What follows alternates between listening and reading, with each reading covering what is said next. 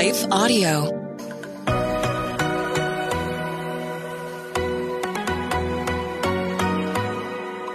Do you sometimes doubt if you're truly hearing God's voice or if it's really your own? Or have you been in a season where it feels like He's completely silent? Have you been praying for a way to learn how to hear His voice more clearly?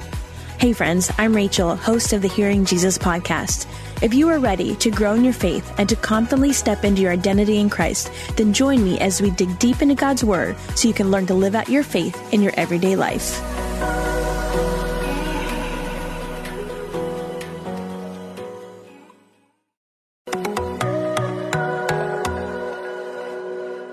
Hey, friends, welcome back to the Hearing Jesus podcast. I'm your host, Rachel Grohl. Today we are finishing up Matthew chapter 14 in our devotional Bible study reading through the Gospel of Matthew. And if you're just joining us, I would encourage you to go back at least a couple days to the beginning of Matthew chapter 14. There's a lot of rich content there for you. Or even go back to the beginning of this series, the intro to the gospel series, as we are working our through, way through little by little, looking at the history, the culture, the background, and helping to understand some of the things in scripture that we easily miss as modern readers. Now, if you'd like to dive a little bit deeper, please know that in the show notes, I have links to a lot of different resources. We have everything from spiritual spiritual direction and one-on-one coaching all the way down to journaling prompts and family discussion guides. And we also have a companion podcast for kids. So you can check all of that out in the show notes. So I'm reading from Matthew chapter 14, picking up at verse 22. It says, immediately afterward, he compelled the disciples to get into the boat and to go ahead of him to the other side while he sent the crowds away. After he had sent the crowds away, he went up on the mountain by himself to pray. And when it was evening, he was there alone. But the boat was already a long distance from the land, battered by the waves, for the wind was contrary. And in the fourth watch of the night, he came to them walking on the sea. When the disciples saw him walking on the sea, they were terrified and said, It's a ghost. And they cried out in fear. But immediately Jesus spoke to them, saying, Take courage. It is I. Do not be afraid. Peter responded and said to him, Lord, if it is you, command me to come to you on the water. And he said, Come. And Peter got out of the boat and walked on the water and came toward Jesus. But seeing the wind, he became frightened. And when he began to sink, he cried out, saying, Lord, save me. Immediately Jesus reached out with his hand and took hold of him and said to him, You have little faith. Why did you doubt? When they got into the boat, the wind stopped, and those who were in the boat worshipped him, saying, You are truly God's son. When they had crossed over, they came to land at Gennesaret. And when the men of that place recognized him, they sent word into all that surrounding region and brought to him all who were sick. And they pleaded with him that they might just touch the border of his cloak, and all who touched it were cured. So this is likely a familiar story for many of you. It is for me. And there's a couple things that I want to point out that sometimes we miss as modern readers because again, remember, I say this all the time while scripture was written for us, it was not originally written to us. It was written to an ancient people group that understood things just differently than we do, being separated by time and space. And so let's think about this idea of walking on water. We see this also in the Gospel of Mark. And in the Old Testament, we did see some water miracles done by Moses and Joshua and Elijah and Elisha like parting the sea or parting the river Jordan. But the only one in the Old Testament that was said to trod or walk upon the waters was God himself. So just keep that in mind as the backdrop to what we're studying today. And so Jesus has gone and he has separated himself and he's spending time in prayer. And honestly, at that point of time, to spend that amount of prayer, that would have been unheard of some of the very most pious of the Jewish leaders could spend, they would set aside like maybe two hours, specific hours for prayer. But here Jesus is spending the whole remainder of the day in prayer. And while we don't know for certain how long that was, it says that he comes back later in the evening. And that use of the word evening is a little bit ambiguous because there was different shifts of the night watch. So it could have been anywhere between 3 a.m. and 6 a.m. by the time he started back to the boat because the watches started at 6 p.m., but the Jewish people divided the night into three watches of the night and the Romans into four. So either way, it would have been 3 to 6 a.m. before he, they see him again. And remember, this is on the Sea of Galilee where storms do come up suddenly, sometimes pretty violent storms. Um, we talked in depth about when Jesus calmed the storm and how high some of those waves would have been because of the positioning and the way that the wind came off the mountain. Uh, while they all were not big necessarily like the one when Jesus calmed the storm, they were often violent and they could be very, very harsh and they would arise suddenly. So that's the backdrop of everything that's going on here. And so the disciples are in the boat and they see Jesus coming towards them and they call out, Oh, you know, maybe it's a ghost. I want to just touch base here on this idea of ghosts. So belief in ghosts in the Old Testament or disembodied spirits was popular in antiquity in general, but the idea of ghosts would not have been what we would think of when we hear the word ghost, especially it's Halloween time, depending on when you're listening to this. It's not the same thing. And sometimes people will point to the scripture and say, see, ghosts are real because it says it in the Bible. Now remember, we want to read in context. Who was speaking?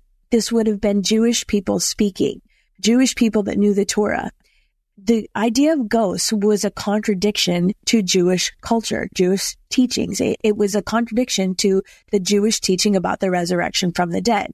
This does not mean that they believed in ghosts. What it does mean is they were referring to this word ghost. And in the Greek literature, that would have been the word phantasma, which is used for things like appearances in a dream or apparitions or demonic deceptions. And actually in the Old Testament, in the Hebrew, that word literally meant deception. And so what the disciples likely meant was there was some sort of evil spirit that was attempting to deceive them. I think that's important to, to point out. And then what happens right after that? Jesus says to them, take courage. It is I. Do not be afraid. Does that language feel familiar to you at all? And if not, I want to just point something out. Think back with me for a moment, back to when Moses was talking to God in the burning bush. Let me read it for you. This is Exodus chapter 3, verse 14. He says, God said to Moses, I am who I am. This is what you are to say to the Israelites. I am has sent me to you. Again, we see that same language in Isaiah 43, verse 10. It says, You are my witnesses, declares the Lord, and my servant whom I have chosen, so that you may know and believe me and understand that I am he. Before me, no God was formed, nor will there be one after me. Jesus, again, here, what we're seeing, he is declaring his divinity to them. And he's helping them to understand that he's not simply the son of God. He is God. Now, he hasn't come out and said, I am God. But when he says the words, I am, what's he say?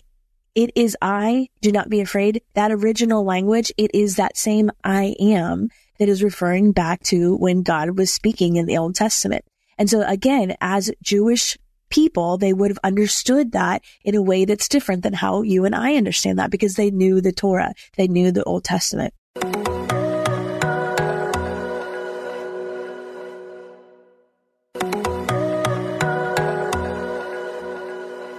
And then we see Peter. Peter, despite not being able to follow through, he begins to walk on the water and he has done something now that nobody, even the greatest prophets in the Old Testament, nobody has done up until this point besides Jesus. And while walking on the water reminds us that, you know, Israel passed through the Red Sea or passed through the Jordan. This is a bigger miracle even than what they experienced. And it's interesting because there's an old story that the Jewish rabbis would have told even though this is, you know, predating when Jesus would have come, they told a story about the first Israelite when they parted the Red Sea and the first Israelite went to go cross, you know, put their feet out in front of them and cross the Red Sea. They began to sink in the waves, but they were rescued by Moses' rod and which is what divided the sea. And we don't know if that's true or not, but that is a story that the rabbis would have told that they would have understood. So this idea of a water miracle, Jesus walking on the water and then Peter walking on the water, they would have understood the weight of that. And then it also refers back to Psalm 18, verse 16, which we study the Psalms in depth. But let me just refresh your memory. It says, He reached down from on high and took hold of me. He drew me out of deep waters we see this kind of water miracle consistently throughout the scriptures. And so what we're learning here about Peter, we know that Peter will play an increasingly important role as a leader of the disciples. And over the next couple chapters, next couple weeks, we're going to be learning about that in deep detail. But what Matthew is doing is he's starting to emphasize this idea of Peter as a leader, but he's also showing how Peter is an imperfect leader. And there's a process of development, spiritual development in him that we see, and we see the progress throughout his relationship with Jesus. And what Jesus is doing is he's preparing him to lead the early church. He knows what's coming and he's, he knows that he's going to need an extreme amount of faith in order to get there. And so this idea of Peter walking on the water, I think sometimes he's unfairly criticized. There are a lot of us as modern readers. We just think, why is he so cocky that he thinks he can just get out of the boat and walk and see he was humbled? That's not it at all. What we're seeing is the faith of Peter and he has faith in Jesus. It's not until he starts looking at what's going on around him, the circumstances. He sees the wind and then he gets distracted. And it's when he takes his eyes off of Jesus that he finds himself in trouble. And so what we're learning in that situation is as believers, as leaders, as we are sharing our faith, we're going to find circumstances where we are in over our head. We feel completely unprepared, especially when we start sharing the gospel with those around us. And it's in those circumstances that we face day to day that will constantly be changing. But the one thing that is constant that we have is Jesus. And it's keeping our eyes focused and walking towards him and focused on that walk that's what's going to get us through those circumstances. And so when we learn how to apply this story of what hap- is happening with Peter, that's how we learn how to become leaders and develop in our growth with Jesus. And then in verse 33, it talks about how they worshiped him and the disciples, I think probably for the first time are really truly understanding, maybe not for the first time, but it's finally sinking in that he really is the son of God. And so they worship him. And so this reality of the, the fact that he truly is the Messiah, he truly is the one that was sent, it's starting to hit home. And then, of course, they end up back in Gennesaret at the end, and we see some more miracles where people in faith are touching the fringe of the garment that Jesus was wearing, those tassels, because he was an observant Jew. He's wearing those tassels. And if you want to learn more about that, you can go back a couple of weeks. I think it was two weeks ago. We, we learned more about that. Remember, that was a location where a lot of the Gentiles were that he's doing these healings. So given all that insight, I'm going to go back and reread starting at verse 22. It says, immediately afterward, he compelled the disciples to get into the boat and to go ahead of him to the other side while he sent the crowds away. After he had sent the crowds away, he went up on the mountain by himself to pray. And when it was evening, he was there alone. But the boat was already a long distance from the land, battered by the waves, for the wind was contrary. And in the fourth watch of the night, he came to them walking on the sea. When the disciples saw him walking on the sea, they were terrified and said, It is a ghost and they cried out in fear. But immediately Jesus spoke to them, saying, Take courage, it is I. Do not be afraid. Peter responded and said to him, Lord, if it is you, command me to come to you on the water. And he said, Come. And Peter got out of the boat and walked on the water and came toward Jesus. But seeing the wind, he became frightened. And when he began to sink, he cried out, saying, Lord, save me. Immediately, Jesus reached out and with his hand took hold of him and said to him, You of little faith, why did you doubt? When they got into the boat, the wind stopped, and those who were in the boat worshipped him, saying, You are truly God's son. When they had crossed over, they came to the land of Gennesaret, and when the men of that place recognized him, they sent word into all of the surrounding region and brought to him all who were sick, and they pleaded with him that they might just touch the border of his cloak, and all who touched it were cured. God, thank you for revealing your heart and even the way that you are developing Peter in this passage. Lord, help us to recognize that we don't have to be perfect in our leadership or when we're trying to tell others about you. We just need to keep our eyes focused on you, not the circumstances, not the distractions, but on you. God, we thank you for the way you reveal yourself to us through your word, that you are the great I am. Lord, I pray for my friends today that they would be overwhelmed with the amount of love they sense from you. God, we thank you for your love for us. In Jesus' name we pray. Amen. Okay, friends, thanks for listening. Hey, friends, as we lean into a new month and we continue to learn and grow together, there's a couple resources I want to make sure you know about so you can take advantage of. The first is our Patreon page, and the link for that is in the show notes. And on the Patreon page, we have a couple things. We have a dedicated space that is for discussion, for asking questions. You get easy access to me where we talk about things, we hold each other accountable. There are resources that go with the show, like a journaling prompt worksheet download for every single adult show. We also have family discussion guides. And what's really been neat about those is that on the kids show, every day I talk about the same content that's on the adult show, just taught in a way that kids can understand. Then the family discussion guides create an environment for you to process that information with your children. You can use that at the dinner table or even as part of your devotional routine. There's some suggested prayer and activities and things to help you connect that content to the appropriate age for your children. So all of that is on the Patreon. Also, there's some prophetic words, extra videos, transcripts, all those kinds of things. The second is on our website. If you go to shehears.org, there's a shop resources page that has my Bible studies that I've written, links to different journaling Bibles, note taking Bibles, all sorts of resources to help you grow. And then also on our website, we have the coaching section. If you are finding that you need some spiritual direction or life coaching, that is available for you as well. And that's really good to help you process what you're learning. If you're feeling stuck, if you need to work through something, if something just isn't sitting right, or if you want to teach this content and you need to help develop a plan, I'm available to help you do that as well. Again, all of these are resources to help you grow in your spiritual life and hear God's voice more clearly. I want to take just a second to thank the team at Life Audio for their partnership with us on the podcast.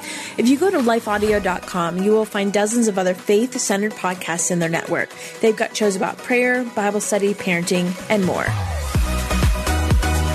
Hey, friends, if this podcast helped encourage, empower, or equip you in your walk with God, I would love it if you would head over to Apple Podcasts and leave me a review. That's the number one way you can support my show. You can also join our free Facebook community or Instagram page where I share inspirational tips, bonus content, resources, and prayer throughout the week. Hey, I want you to know I'm praying for you. Know that you are so loved. Keep going.